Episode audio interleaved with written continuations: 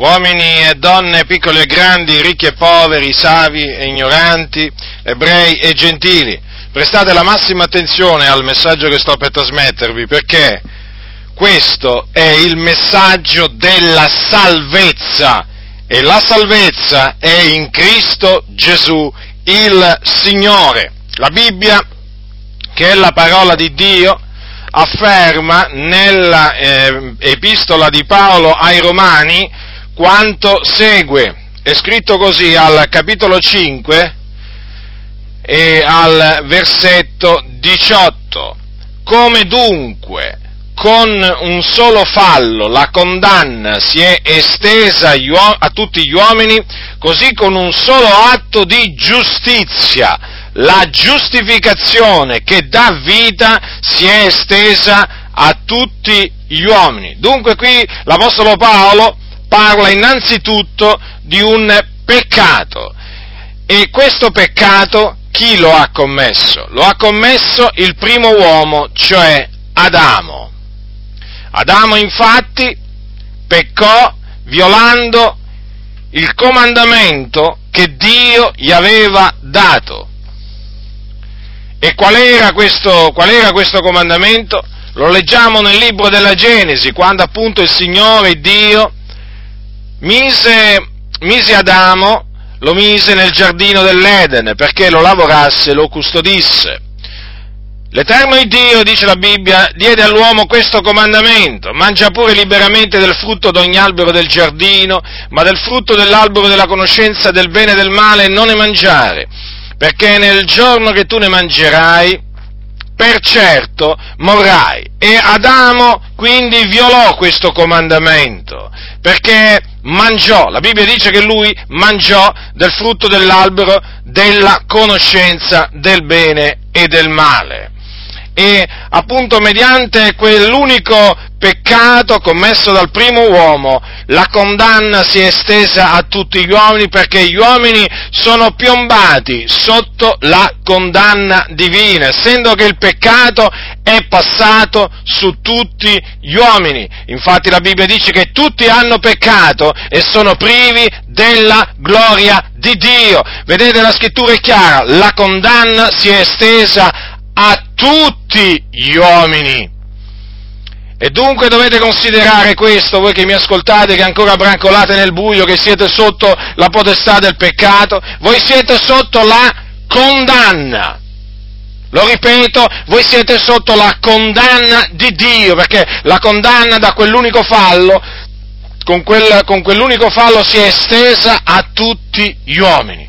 E dunque siete in una situazione drammatica, orribile, perché appunto siete sotto la condanna di Dio, siete figlioli di ira, siete sulla, sulla via che mena in perdizione, il che significa che se moriste in questo preciso momento voi andreste in perdizione, cioè nel fuoco dell'inferno, per esservi tormentati.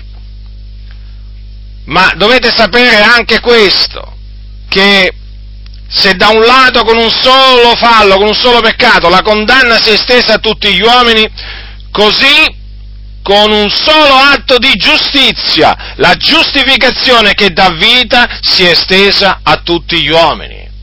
E questo atto di giustizia è stato l'opera propiziatoria compiuta nella pienezza dei tempi da Gesù Cristo, il Figlio di Dio, il quale appunto compì questa opera morendo sulla croce per i nostri peccati e risorgendo il terzo giorno a cagione della nostra giustificazione. Ecco perché dunque è scritto che con un solo atto di giustizia la giustificazione che dà vita si è estesa a tutti gli uomini, perché in virtù di quello che Gesù ha fatto, chiunque crede in Lui viene giustificato, dunque viene dichiarato e fatto giusto da Dio.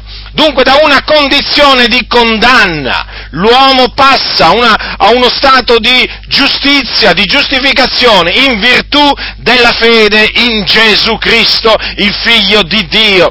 Quindi solamente in questa maniera si può uscire, si può essere liberati dalla condanna di Dio, solamente in questa maniera, credendo in Gesù Cristo, perché, lo ripeto, chiunque crede in Lui viene giustificato. E dunque, essendo che la giustificazione si ottiene mediante la fede nel Signore Gesù Cristo, essa è per grazia, per grazia. E se per grazia, appunto, non è per opere. Non è per opere che si viene giustificati davanti a Dio, ma si viene giustificati per grazia. Questa è la buona notizia, la buona notizia relativa al regno di Dio che vi sto trasmettendo da parte del Signore, nella speranza, nella speranza che voi che ancora non conoscete il Dio, che siete schiavi del peccato, vi ravvediate dei vostri peccati e credete nel Signore Gesù Cristo per essere giustificati, perché dovete sapere anche questo, che non dovete solamente credere, ma dovete anche ravvedervi dei vostri peccati, perché voi avete peccato davanti a Dio, quindi dovete riconoscere di avere peccato, di avere violato i comandamenti di Dio, e quindi dovete provare rimorso, dovete veramente provare tristezza, dispiacere per quello che avete fatto, e dovete credere nel Signore Gesù, appunto, in quello che Lui ha fatto.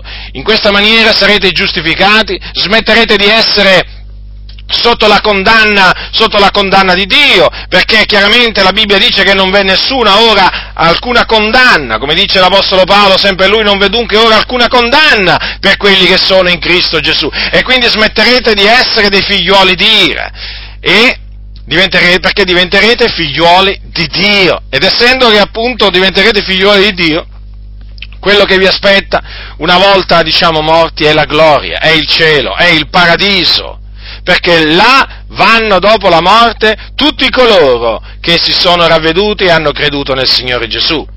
Quindi che farai tu che mi ascolti? Che farai? Il mio desiderio, la mia preghiera veramente è che tu tu ti ravveda ai tuoi peccati e creda nel Signore Gesù Cristo per ottenere, per ottenere dalla sua mano la giustificazione che dà vita. Sì, perché vedi, questa è la giustificazione che produce vita, che trasmette vita, infatti vivifica chi la riceve. E dunque, ravvediti dei tuoi peccati, ravvediti, non indugiare, ravvediti, sei sotto la condanna, sei in una situazione drammatica, orribile. Io spero veramente che tu ti renda conto di questo e credi, e credi nel Signore Gesù, sappi che è Lui, colui che è venuto in questo mondo per salvare il mondo. E appunto per salvare il mondo ha compiuto questa gloriosa opera di propiziazione, offrendo il suo corpo, offrendo il suo sangue per compiere la propiziazione dei nostri peccati. Dunque ha già compiuto ogni cosa il Signore.